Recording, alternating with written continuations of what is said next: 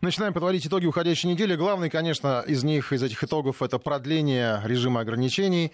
Э, ну и в разных регионах его продлевают по-разному. Об этом поговорим. Сначала сейчас э, основные тезисы э, о встрече президента России с волонтерами. Президент Владимир Путин отметил важность психологической поддержки граждан в условиях пандемии коронавируса, о том, что ну, не всем легко переживать ограничения. Он говорил на совещании недельном. Кабмину еще будет поручено внести в реестр социально ориентированных НКО, помогающих бездомным. Пообещал президент обсудить на экономическом совещании с Кабмином поддержку бизнеса. Ну и еще волонтеры рассказали, как начиналась акция «Мы вместе». Просто россияне стали предлагать делиться друг с другом излишками, отдавали мед, овощи, а один благотворитель предложил настой из шишек. Президент заинтересовался. Вы подняли интересную и очень важную тему. Ну, во-первых, я бы сам с удовольствием попробовал настой из сосновых шишек, тем более, что платно. Вот. Ну, а что касается поддержки благотворительной деятельности нашими менеджерами крупных компаний, прежде всего государственных, конечно, я знаю, что некоторые из них, многие уже это делают, и не могу это не, не приветствовать, делают это от чистого сердца. И было бы, наверное, правильно, если бы эта инициатива была подхвачена, продолжена, и не только руководителями крупных российских компаний с государственным участием, но и частными предприятиями. Я знаю, что они так и поступают. Многие, несмотря на сложности сегодняшнего дня, не только из прибыли своих компаний, но и свои личные средства вкладывают. Это можно только приветствовать. И уверен, что наши социально ориентированные некоммерческие организации, другие структуры, работающие напрямую с людьми, поддерживающие тех людей, которые в этой поддержке нуждаются, самым наилучшим образом распорядятся этими средствами.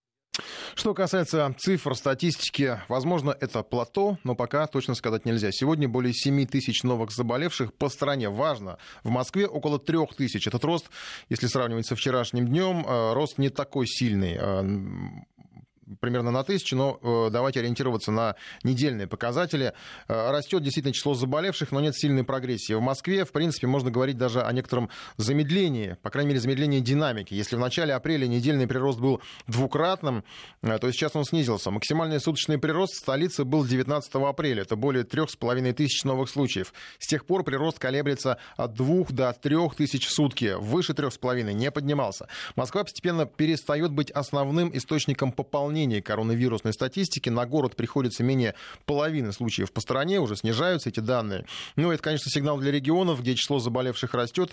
И показатель, наверное, что московские меры ограничений работают, дают эффект, дают результат. Остановить коронавирус невозможно, но сдержать вполне реально. Приходится многим жертвовать, но человеческая жизнь ценнее жертв экономических и бытовых. Об этом говорил и президент Владимир Путин на совещании на этой неделе. Естественный отбор или закон жизни, как в рассказе Джека Лондона, который все вспоминали после речи президента, президента, это не наш вариант. В мире в целом, а порой и у нас, в России, звучит мысль, что в первую очередь нужно думать об экономике, о материальном благополучии. И это, конечно, очень, очень важно. Но что в этой связи предлагается? Предлагается, по сути, идти вперед, перешагивая через все и через всех. Ни на кого и ни на что не оглядываясь. По сути, не брать в расчет риски, связанные с эпидемией и просто как можно быстрее отменить все ограничения. А если кто-то может заболеть, ну, мол, пусть заболеет. Останется инвалидом или даже умрет. Значит, такова его судьба. Словом, предлагается закон естественного отбора, где каждый за себя. Из истории и мировой литературы мы знаем, что в первобытные времена стариков, больных детей, ослабевших людей просто бросали ради выживания всего племени. Наверное, тогда просто не было иного выхода. Но мы живем в 21 веке. И скажу прямо, те, кто сейчас предлагает пожертвовать людьми, оставить их на произвол судьбы, по сути, призывают вернуться к дикости и варварству. Говорят, что в древней Спарте больных, увечных детей сбрасывали со скалы Тайгет. Правда, сегодня историки, археологи полагают, что это только легенда, миф. Но мы знаем, что общество Спарты действительно было построено на жестких порядках. Однако и это не помогло. И в конечном счете она утратила свою государственность. Как говорится, история поучительна. Давайте вспомним и очень короткий, всего несколько страниц, но пронзительный, трогающий до слез рассказ Джека Лондона закон жизни. В нем речь идет о том, что племя бросало своих стариков, ставших обузой. Дети давали им немного еды и уходили, оставляя родителей на съедение диким зверям, оставляя их умирать. А старик, отец, оставшийся в одиночестве, у костра до конца верил и надеялся, что сыновья вернутся за ним. Вы можете хоть на миг представить, что можно поступить с нашими родителями, с нашими бабушками и дедушками так, как в этом рассказе. Никогда в это не поверю. Это не наш генетический код. Закон жизни Лондона, конечно, грустный рассказ. Он про то, как сын бросает отца умирать в лесу волкам на съедение, потому что для племени старик стал обузой. Отец все понимает и, в общем-то, даже э, чувствует, что он соглашается со всем этим, потому что сам когда-то, наверное, так поступал, но в какой-то момент надеется, что сын вернется и заберет его. Он вспоминает юность, сытые годы, охоту. Такова жизнь, и она справедлива, пишет Лондон. Он родился и жил близко к земле, и ее закон для нее не нов. Это закон всех живых существ. Природа немилостива к отдельным живым существам вам. Природа нет, но человек да, и человеческая жизнь в приоритете. Ну и еще новость недели есть про парад. На 9 мая он будет, но только воздушный. И будет салют, об этом тоже рассказал президент. 9 мая в небе России в парадном строю, отдавая честь героям, пройдет авиационная техника, современные боевые самолеты и вертолеты. А вечером в центрах городов обязательно будет традиционный праздничный салют. Мы помянем наших солдат Великой Отечественной, тех, кого уже нет с нами. И, конечно, поздравим наших ветеранов. Даже если не сможем их обнять, найдем возможность сказать им самые теплые слова. Вместе с детьми, внуками посмотрим старые семейные фотоальбомы. Расскажем им то, что когда-то слышали о войне, о ее событиях от наших родителей, от бабушек и дедушек. Споем День Победы, Катюшу, Землянку, песни, которые любим и знаем наизусть. А все, что планировали в честь 75-летия Великой Победы, обязательно состоится. Проведем и главный парад на Красной площади, и марш бессмертного полка. Мы достойно отметим юбилейную дату Победы, когда будем уверены, что ситуация полностью безопасна. И прежде всего вдвойне для наших ветеранов. Ну и уже сегодня на встрече с волонтерами Владимир Путин поддержал идею э, спеть всей страной песню 9 мая, спеть песню День Победы. На это была онлайн-встреча с участниками общероссийской акции «Мы вместе». Ну и президент э, пообещал выбрать форму своего участия в акции «Бессмертный полк». Волонтеры Победы традиционно в преддверии 9 мая готовятся к Параду Победы и Бессмертному полку. А, в этом году оно пройдет немного в другом режиме. Мы поддерживаем инициативу 9 мая в 7 часов вечера выйти всем на балконы и к своим окнам для того, чтобы спеть все вместе, всей страной День Победы. Владимир Владимирович, вы традиционно принимаете участие в шествии Бессмертного полка. Поддержите нас и сейчас, пожалуйста. Я с удовольствием это сделаю. Нам, мне нужно только выбрать форму своего участия. Я подумаю над этим обязательно, но даже не сомневайтесь, я буду душой и сердцем вместе с вами. Ну и еще одна, одна из самых, наверное, обсуждаемых и ожидаемых. Тем недели, то, что впереди майские праздники, это уже завтра они наступают, это, конечно, определенного рода испытание для всех, потому что от того, как мы проведем эти дни, будет зависеть то, как мы будем проводить последующие недели, может быть, даже месяцы, что будет с коронавирусом, мы в каком режиме ограничений мы будем существовать э, далее, ближайшие в ближайшее время. Майские праздники традиционно синоним словам дача, огород, шашлык. В принципе, все это осуществимо и сейчас, но несколько в другом формате, не большой компании, только с теми, с кем живете на самоизоляции. Ехать можно. Главное правило – минимум контактов с другими людьми. Режим ограничений продлен, опасность еще высока, нужно помочь и себе, и стране, как бы это пафосно не звучало, преодолеть это время. О дачных путешествиях президент тоже говорил на неделе. Многие планировали, там где это возможно, провести майские праздники на дачных и садовых участках. И, конечно, так и нужно сделать. Но, ну, прошу вас, уважаемые друзья, очень вас прошу проявить предельную ответственность и осторожность. Воздержаться, как бы этого не хотелось, от похода в гости к соседям, от посиделок в больших компаниях, от лишних и необязательных поездок – нам всем нельзя допустить срыва в борьбе с коронавирусом. Предстоящие майские дни здесь решающие. Именно для того, чтобы такого срыва не было, мы и продлеваем период нерабочих дней. Ограничительные мероприятия в регионах до 11 мая включительно. Ну и прямо сейчас опрос в нашем приложении запускаю. А, едете ли вы на дачу? А, три варианта ответа. Уже там. Второй вариант. Остаюсь в городе. Третий. Собираюсь ехать.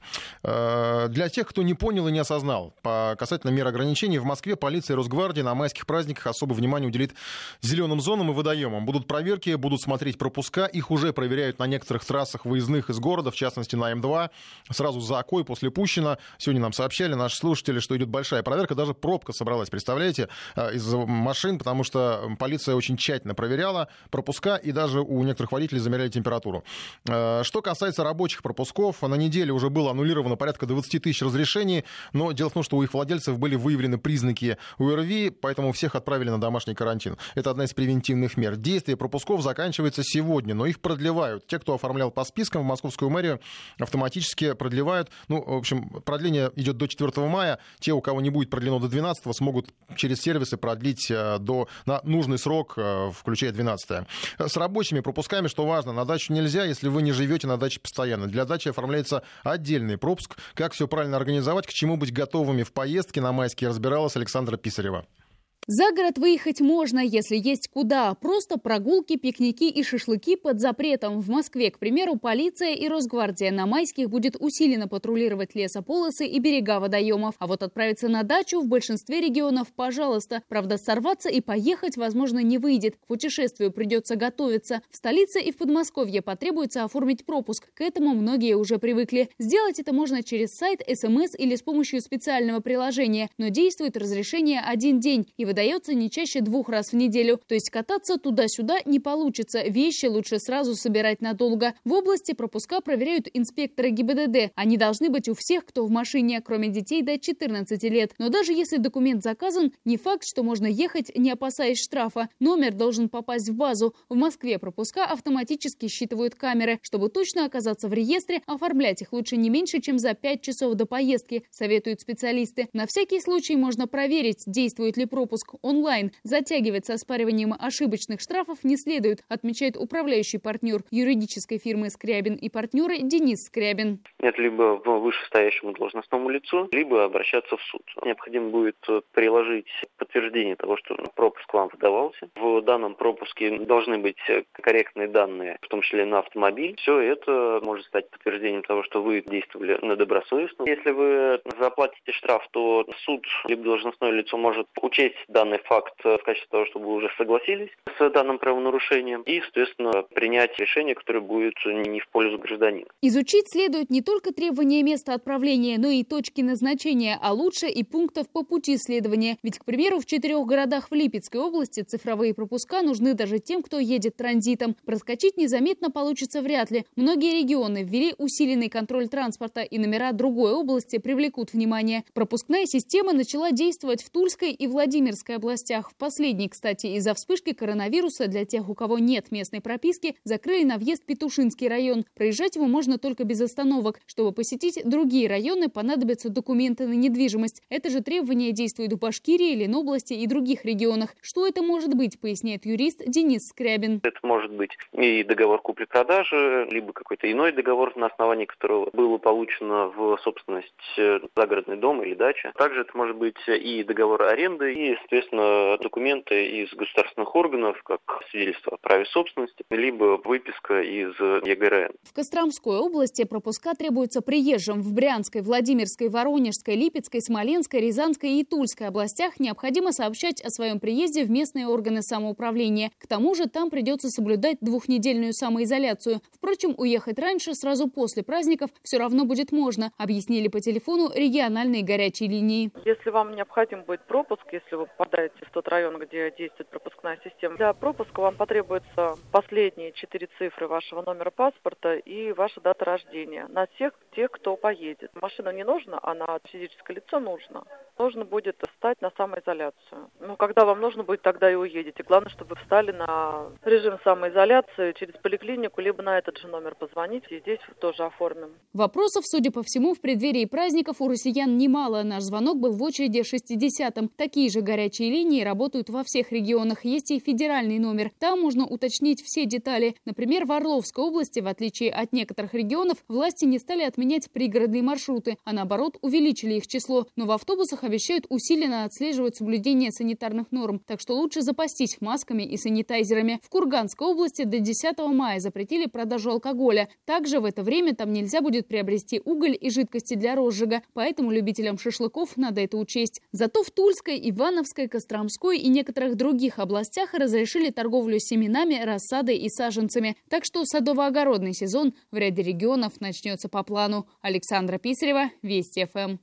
За индексом самоизоляции будем следить в режиме онлайн. Сейчас он э, по вот версии Яндекса 2,9, днем был 2,7, поменьше, но все равно это не очень хороший показатель, значит, что людей на улице много. Сейчас о льготных кредитах, помощи дольщикам и грантах на зарплату. Правительство объявило о новых мерах поддержки бизнеса и граждан. Крупные предприятия получат субсидии, займы по сниженной ставке, малому бизнесу дадут деньги до зарплаты, а обманутым дольщикам достроить жилье. Это целый пакет мер, очередной пакет мер. Россиянам, кстати, которые застряли за рубежом, выделят дополнительные средства на оплату временного временного жилья, питания и продления виз. Экономическую часть новых мер от правительства, мер поддержки изучил Павел Анисимов. Третий по счету пакет антикризисных мер поможет компаниям быстрее восстановиться после вынужденных ограничений. По поручению президента правительство утвердило списки крупных системообразующих предприятий, которым в первую очередь пойдет помощь. Таких сегодня 1100, заявил премьер Михаил Мишустин на заседании Кабмина. В зоне особого риска флагманы экономики. Они дают миллионы рабочих мест. И чтобы поддержать их на плаву, государство возьмет часть расходов на себя. Во-первых, участники этого перечня имеют право обратиться за кредитами по льготной ставке не более 5%. Суммарный объем таких кредитов определен в общей сумме до 400 миллиардов. Они будут выдаваться прежде всего на пополнение оборотных средств. Во-вторых, часть компаний, которые сегодня находятся в зоне особого риска, смогут претендовать и на другие виды поддержки, субсидии для возмещения затрат на производство, выполнение работы представление услуг отсрочку уплаты налогов и авансовых платежей, а также госгарантии, необходимые для реструктуризации существующих или выдачи новых кредитов и облигационных займов. 15 миллиардов рублей бюджет распределит Фонду развития промышленности. Деньги пойдут на производство отечественного оборудования, медикаментов для диагностики и лечения коронавирусной инфекции. Почти 600 миллионов рублей получат частная медицина на помощь пожилым. О новом подходе к борьбе с COVID-19 заявил сегодня Михаил Мишустин. В 9 регионах чиновники выбрали 33 частных медучреждения. Им поручат следить за здоровьем 3,5 тысяч пенсионеров. Новые меры поддержки обещаны малому бизнесу из самых пострадавших отраслей. В их числе ресторанный, гостиничный, туристический бизнес, непродовольственный ритейл. Помимо действующей нулевой ставки по зарплатным займам и других льгот, таким предприятиям помогут переоформить старые долги и получить льготные микрокредиты. Для этого правительство пополнит резервы государственных МФО. Они, в свою очередь, должны смягчить требования к предпринимателям-заемщикам. 12 миллиардов рублей выделят на поддержку застройщиков, а 30 миллиардов пойдут напрямую обманутым дольщикам. Мишустин подчеркнул, важно, чтобы дома были достроены и люди получили квартиры в срок. Средства предоставим ключевому институту развития этой сферы,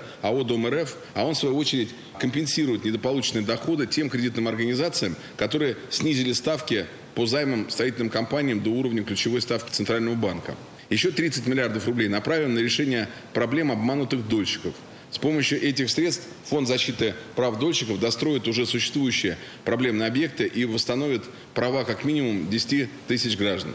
В мае малый бизнес начнет оформлять так называемые гранты на зарплату. Это прямые безвозмездные выплаты государства предпринимателям за время вынужденного простоя. Работодатели получат по 12 130 рублей на каждого сотрудника. Бизнес может потратить эти деньги не только на зарплату, но и, например, погасить ими долги по аренде или коммуналке. Гранты будут выплачиваться дважды, в мае и июне, но не всем. Главное условие – максимальное сохранение занятости. В штате должно числиться не меньше 90 90% сотрудников по сравнению с мартом, кроме того, долги по налогам не должны превышать 3000 рублей. Общая сумма выплат составит 80 миллиардов. По мнению специалистов, такие субсидии помогут сохранить миллионы рабочих мест к скорому перезапуску экономики. Из дома Павел Анисимов, Вести ФМ.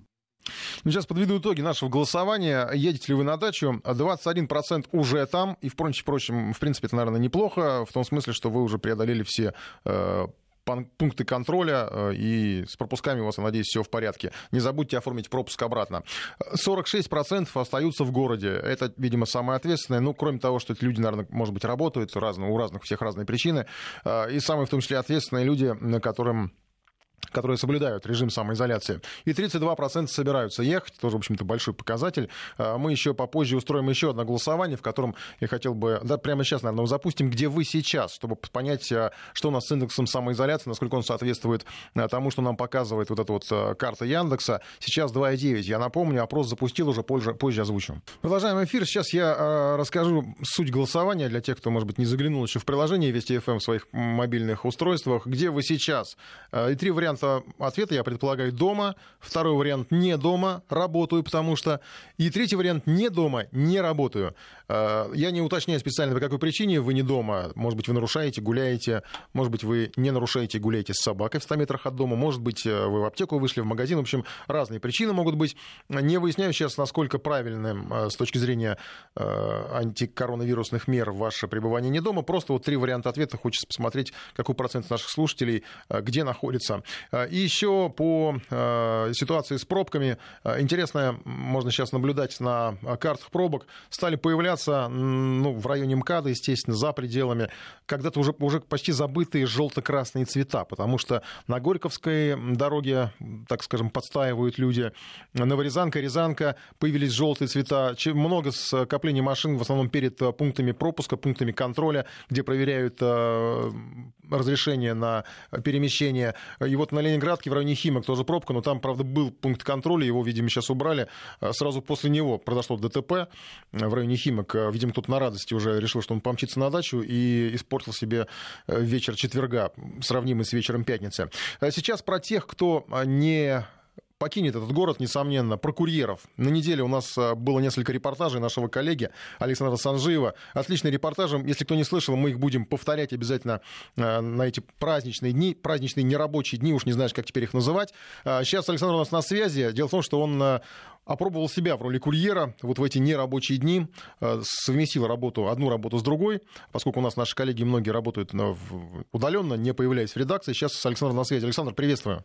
Да, Николай, здравствуй. Я вот сейчас предложу нашим коллегам э, поставить э, отзывы вот тех, с кем ты работал. В каком смысле теперь не только мы твои коллеги, но еще вот люди, которых сейчас услышат наши слушатели, они теперь тоже твои коллеги. Давайте послушаем.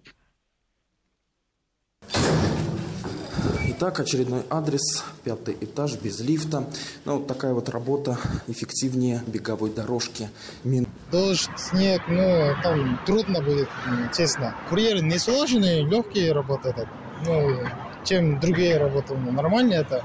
Ну, каждый день выходит 2500. Это нормально, да, правильно? Работаем 11, 12, 10 часов каждый день. У меня салон красоты, он закрылся сейчас на карантин. Ну, приходится как-то работать. Там 110 рублей заказ плюс километр, который прошел. В зависимости от того, сколько заказов, сколько прошел, сколько проехал. Мы медосмотр прошли а. перед тем, как это все началось. А когда устраивался? 15 октября 2018 года. А, то есть тогда как устроился, так и работаешь, да? Ну, вот это фрагменты а, репортажей нашего коллеги Александра Санжеева. Саш, трудно было устроиться на работу? Ну, вообще нужно сказать, что вот в условиях э, самоизоляции, пандемии и э, закрытия больших э, э, крупных э, ресторанов оказалось очень много людей, которые хотят сейчас как-то подзаработать, и эту возможность им дали. Ну, э, сразу пошел, э, разумеется, в интернет, э, по улицам ходить, звонить никуда не стал, заполнил заявку на одном из сайтов, после чего э, поступил звонок из колл-центра, там коротко, буквально в двух словах рассказали о работе работе именно пешего курьера, а позже прислали сообщение. В нем а, была ссылка на обучающий видеокурс, в котором подробно вот и рассказывается, как нужно принимать, укладывать, нести заказы, в каких случаях как а, поступать и кому обращаться, если возникли а, проблемы. В общем, такое вот видео где-то на 20 минут, но и в конце короткий тест. Он несложный, без подвохов. Это вот такой первичный фильтр для тех, кто умеет слушать, э, читать, понимать, чтобы отсеялись те, кто это не умеют делать. И далее уже после прохождения вот этого вот теста пришло еще одно смс-сообщение, в котором пригласили уже на собеседование в одну из фирм-партнеров. Нужно сказать, что вот эти видеозаписи сейчас в таком онлайн-режиме предоставляют, видимо, из-за пандемии. Ранее, до карантина, многие вот кто устраивались, рассказывают, что приходили непосредственно в такой вот э, лекторий, э, что-то вроде аудитории, э, садились, там им демонстрировали вот это видео, и они э, сначала отвечали на вопросы, а потом уже э, шли непосредственно на собеседование. Но собеседование выглядит тоже достаточно так вот, если можно выразиться, экспресс-виде. Там э, при входе в здание очередь, э, она двигается медленно, желающих поработать всегда и до пандемии, сейчас достаточно много много. Ну и, конечно же, в основном это молодые мужчины. Позже расскажу, почему. А, вызывают э, примерно раз в 10 минут. Э, кстати, вести запись запрещено. Там некоторые пытались это сделать. Э, просят ничего не записывать, не снимать, не фотографировать, потому что это является коммерческой тайной. Но и Коммерческой просят... тайной, простите, пожалуйста, что является? Как а, одежду а, выдают? А, не только, именно договоры. И позже объясню почему. Вот там просят документы, а заодно вот рекомендуют сразу установить необходимые для работы приложения. Примечательно, что э, устроиться могут э, только обладатели э, телефона на базе Android, поэтому владельцы вот исключительно яблочных гаджетов сразу отсеивались. Многие, кстати, даже обиделись, сказали, что это дискриминация, когда у них есть э, только э, телеф- э, смартфон на базе iOS, а для э, таких смартфонов э, нет приложения, соответственно, э, покупать э, ради новой работы или ради подработки многие не согласились, даже же самый дешевый телефон на базе Android. Но нужно сказать, что и без э, этого желающих подзаработать много, поэтому работодатель, судя по всему, особо вот над э, этой проблемой не задумывается и разрабатывать для iOS, наверное, приложение не будет. Ну и вот после активации приложения курьера новичка отправляют на подписание договора. Происходит это, вот нужно сказать, практически вслепую. Подробно знакомиться вот до того а, с шаблоном договора возможности нет, потому что некоторые, кстати, опасались каких-то а, пунктов, а, о том, какие будут штрафы, какие обязанности, но там дают только быстро подписать, второй экземпляр и вовсе обещают отдать позже. Ну а потом сразу вручают э, комплект одежды с термосумкой и отправляют в путь. Вот э, по правилам в этот день нужно отработать два часа, а потом уже на свое усмотрение. Ну, нужно как раз клиента думаю... запомнил, что он заказывал? А, заказывал э, фастфуд одного из э, ресторанов, э, не будем называть какого, но я думаю, многие догадаются. Там что-то было вроде набора крылышек, картофеля, соусов и гамбургеры. Такой заказ, но первый клиент выбрал, скажем так, бесконтактную доставку, как и многие следующие, поэтому общение, скажем так, не то что даже на дистанции, а даже при закрытых дверях. Там вот в приложении есть функция, галочку можно поставить, что бесконтактная а, доставка, и таким образом а, со многими клиентами даже, в общем-то, не было контакта с глаза на глаз. Саша, Но у нас немного времени меры... остается, я просто хочу вот буквально кратко. Ощутил да. ли ты на себе, вот, ну, есть такой э, стереотип, что к курьерам относятся как к людям второго сорта, вот, ну, клиенты, заказчики. Вот было какое-то такое ощущение? Ну, на самом деле, в, я исключительно, скажем так, ради эксперимента, у нас не было цели э, обогатиться на этой второй работе, да, а, поэтому, э, может быть, из-за того, что я относился Саш, доброжелательно секунд, просто кассир... нормально все было? Не, не было никаких... Э, нормально, нормально. Мы еще встретимся на следующей неделе с тобой. Спасибо огромное. Перерываем, тоже рад... перерываем сейчас. А, у нас еще есть время, да, мне подсказывают. Да, да, тогда верните нам Сан, Сан Сажиева, я с, э, потерял ориентацию во времени. Саш, слышишь меня? Да. Да, возвращаемся. Извини, что прервал, а просто у нас э, у меня сбой в голове произошел, видимо, от э, самоизоляции на работе. Э, продолжай, пожалуйста. Да, а, просто я начал по поводу а, вот этих вот бесконтактных а, способов передачи. Сейчас такая функция есть, и те, кто, скажем так, совсем опасаются, могут выбрать, поэтому, по сути, как такового контакта с э, курьером не происходит. Ну а что касается вопроса, да, а, могу подробнее ответить, чувствует ли э, себя как-то курьер, э, ну, каким-то, вот, скажем, обслуживающим персоналом или какого-то другого э, сорта. Ну, я бы так не сказал, потому что... Вот это, сейчас точно прерываемся. Спасибо, Александр Санжиев. Вести ФМ. Спасибо нашему коллеге Александру Санжиеву за рассказ. Мы еще продолжим. Специально до конца не стали все подробности обсуждать, потому что еще будут э, репортажи э, из э, разряда «Я курьер», «Я кормлю город». На следующей неделе анонсирую, слушайте, те репортажи, которые уже звучали на этой неделе, мы повторим обязательно на праздниках, наши коллеги поставят в эфир. И специально, конечно же, ну, главный вопрос, а сколько удалось заработать. Тут уже был анонс от нашего коллеги, что много не удалось, но все-таки хотелось бы знать, сколько. Примерные суммы, кстати, уже звучали в репортажах, но это для самых успешных курьеров, профессионалов, так сказать. Э, сейчас мы э, разберемся, что происходит в, э, в Европе. Европа надевает маски, ставит перегородки, отделяются друг от друга, люди отделяются, самоизолируются как можно серьезнее, но при этом последние недели, две, наверное, все только говорят о смягчении карантинных мер. Понятно, что, наверное, это такой психологический момент, потому что европейцы действительно очень устали от ограничений, но многие э, тоже ощущения отсюда, вот из студии, э, из того, что передают наши САПКОРы, из того, что мы видим в э, европейских СМИ, многие европейцы, наверное, боятся из этих, из этих ограничений выходить. На связи наша коллега Регина Севастьянова. Регина, добрый день. Добрый день. Ну что, это вот такая помесь, да, метание между страхом выйти из ограничений и желанием, чтобы все это закончилось. Правильно я подозреваю? Ну, наверное, и тем более, что, как здесь уже, например, вот я нахожусь в Бельгии, да, Бельгия находится на карантине уже достаточно длительное время, полтора месяца, и, конечно, уже и силы, что называется, у людей морально иссякли, и экономика, и много других моментов. Ну и самый, конечно, главный фактор заключается в том, что э, очень хорошо уменьшается количество заболевших э, и погибших, э, и вот благодаря этому э, накануне как раз экспертная группа дала разрешение э, на то, чтобы действительно действительно с 4 мая Бельгия потихоньку начала э, выходить из карантина. В конце прошлой недели был опубликован план, как это будет происходить, а теперь, соответственно, было дано заключение, что да, э, санитарная обстановка позволяет э, перейти к реализации вот этого плана. Соответственно, здесь все находятся, что называется, на низком старте, потому что с 4 мая кое-какая жизнь уже будет возобновлена, так откроется еще большее количество магазинов, уже теперь магазины не только первые необходимости, а также садовые строительные центры, но уже и какие-то другие, там, например, где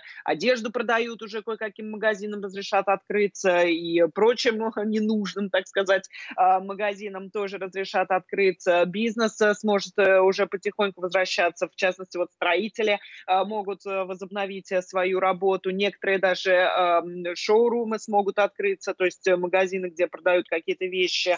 Ну, естественно, что помимо того, что вот эти вот разрешения получены, второй вопрос, как это все будет реализовано, стороны, как это будет происходить, потому что разрешение, с одной стороны, получено, с другой стороны, есть э, большой перечень э, требований, э, как это может быть реализовано. Так вот, соблюдение социальной дистанции, естественно, основное первое требование, использование масок медицинских тоже необходимо, в частности, вот в общественном транспорте. Мы уже рассказывали о том, что при отсутствии медицинской маски в транспорте можно будет получить очень серьезный штраф. Вот эти вот все вопросы теперь на практическом уровне здесь обсуждаются, и, соответственно, идет поиск поиск решений. И да, э, перегородки, вы, Николай, совершенно правы, эм, это вот один из тех вариантов, э, которые, по мнению местных э, специалистов, позволит реализовать жизнь вот этого общества полутора метров, как его назвал премьер-министр Нидерландов Марк Рюте. Школы, самый, пожалуй, яркий пример, эм, им разрешено открыться с 18 мая, уже старшие школьники, потом с 29 мая средние школьники, младшие и детсадовцы, скорее всего, в этом году в школу не вернутся вернутся. Те, которые вернутся, это будет э, тоже при соблюдении э, раз, разных требований, только полдня, два дня в неделю, а, только 10-14 детей на класс, э, так, чтобы они могли сидеть, что называется, в шахматном порядке, то есть находясь на расстоянии друг от друга. И особо обсуждается вопрос, как защитить учителей. Учителям предложено выбрать, либо это будет медицинская маска, либо это будет маска, которая полностью скрывает лицо, вот это вот прозрачное, либо, что сегодня сегодня, кстати, вот объявили, скорее всего, будет во всей Фландрии в итоге использована, это будет стена из плексикласса, которая будет установлена перед классом, соответственно, учитель будет за стеклом вещать для детей. Точно такие же стены будут использоваться во многих общественных местах, ну, в магазинах они уже установлены, банки, остановки, где продают билеты на транспорт, водители общественного транспорта тоже теперь за стеклом будут жить. Кроме того, рассматривается вариант, что для, например, строительного сектора, вот где люди должны, несколько человек находиться в одном фургоне, э, каждое сиденье должно быть отделено от другого, э, тоже какой-то прозрачной стенкой, там, конечно, плексиглаз вряд ли поставишь, поэтому рассматривается вариант вот такой э, пленки, э, которая не пропускает никакого воздуха, естественно, это помимо других мер предосторожности. Вот эти вот вопросы, они все еще сырые, но, тем не менее, на, здесь на дискуссионном уровне, в некоторых других странах Евросоюза уже на рекомендательном со стороны э, правительства, Латвии, например, такси, общественный транспорт э, рекомендовали вот оборудовать такими стенками. Э, в Великобритании объединение водителей общественного транспорта вышло на правительство с буквально требованием обеспечить им такую безопасность и, соответственно, тоже вот такие вот стенки организовать, чтобы они могли без боязни выходить на работу. Так что, получается, Николай, вы совершенно правы, действительно, люди, с одной стороны, уже хотят вернуться к работе, хотят уже выйти из дома, и с другой стороны опасения вот такие существуют, которые приводят вот э, к таким мерам, э, которые, например, я сейчас обозначила. При вот рассказе про учителей, которые отделены от детей вот этой э, стеклянной дверью, мне сразу вспомнился фильм «Новая эра Z». Там концовка, когда вот единственная выжившая из людей, э, героиня, она заперта вот такой стеклянной тоже какой-то там капсуле, и детей учит, вот, э, которые превратились там в зомби. В общем, жуть какая-то. Э, Регин, про коронавирус и ВИЧ не оставляет э, эта тема европейские, по крайней мере, СМИ, и вот небезызвестного нобелевского лауреата Монтанье. Там все искали виновных, обвиняли Китай, что якобы в Китае искали вакцину от ВИЧ, и э, нашли, не нашли вакцину, но скрестили, что называется, вирусы каким-то образом, получилось что-то не то, получился коронавирус. Э, я так понимаю, продолжение на этой неделе получила эта тема. Ну, Монтанье действительно сделал такое очень громкое заявление, э, как первый открыватель ВИЧ, за что он, кстати, и получил э, Нобелевскую премию в свое время. Э, он в самом начале обратил, конечно, внимание общества на собственные заявления. Он считает, он заявил, что, на его взгляд, кто-то пытался создать вакцину от ВИЧ, соответственно, взяв маленький элемент ВИЧ и присоединив его к большому элементу коронавируса, чтобы, соответственно, этот вирус попадал в организм заболевшего человека и таким образом вот вот вырабатывался бы иммунитет, э, если, скажем так, на пальцах разложить, э, то, что он э, пытался разложить для общественности. А, действительно, в начале, в изначальных его интервью прозвучала такая фраза, что, на его взгляд, это могло произойти в Ухане, где существует институт, который специализируется на изучении коронавирусов уже на протяжении долгих лет. Однако эти интервью исчезли из онлайн-пространства, исчезли с сайтов вещателей, кому он это говорил. А, сейчас он дал интервью, новое интервью французскому телеканалу, э, где журналист пытался у него вот выудить эту информацию, чтобы он кого-то обвинял, но Монтани отказался это делать. Он сказал, что он придерживается вот этой своей версии, что это лабораторная работа была, очень тонкая работа, как он сказал, но при этом он, он не знает, кто мог это сделать, не знает, с какой целью э, это могло произойти. Лишь он сказал, что я не работаю в лаборатории сейчас, я не могу это видеть, как это делалось, но вот на компьютере, э, когда вот мы посмотрели на, на графику, мы исследовали вот это вот все, мы пришли к выводу, что да, это, возможно, было вот такое объединение а, молекулярных э, био, э, биогенетиков, но при этом кто, где, когда и зачем, э, теперь Монтани отказывается делать такие предположения и, видимо, пожалел, я так понимаю, о том, что изначально на кого-то пытался показывать пальцем, потому что, еще раз повторюсь, больше этих интервью найти невозможно.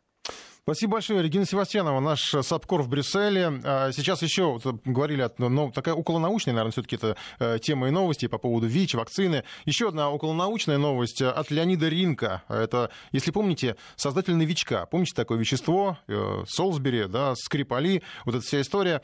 Э, так вот, этот ученый предложил препарат против коронавируса. Оказывается, он не только работал с боевой химией, но и проводил исследования по укреплению иммунитета человека в борьбе с проказой. Это было вот на излете Советского Советского Союза. Занимался он внедрением препарата диуцифон, так он называется. И в интервью изданию «Взгляд» ученый заявил, что э, это была не вакцина против вируса, а уничтожитель всей заразы в иммунной и легочной системе. Конец цитаты. Ну и сейчас такой иммуномодулятор якобы будет как нельзя кстати. Когда разработчики только начинали э, эти опыты с препаратом, были проблемы, потому что он плохо усваивался организмом, э, его не могли э, доставить в организм и в крови, он там плохо растворялся, в воде плохо растворялся. Сейчас Леонид Ринк утверждает, что все доработано, проблемы устранены, и, в общем-то, давайте его внедрять. Тут сразу возникает главное опасение. Не отправляйте, пожалуйста, препарат в Солсбери, кто его знает, как там все повернется потом. И я напомню, что мы продолжаем голосование в нашем приложении. Где вы сейчас? И три варианта ответа. Дома, не дома, работаю, не дома и работаю. Зачитаю сообщение нашего слушателя. Пытался уехать человек на дачу в Таганроге, пришел участковый, позвонил, вернее, позвонил, сказал участковый, что не надо ехать, и человек не поехал. Ну, дачную тему мы еще продолжим.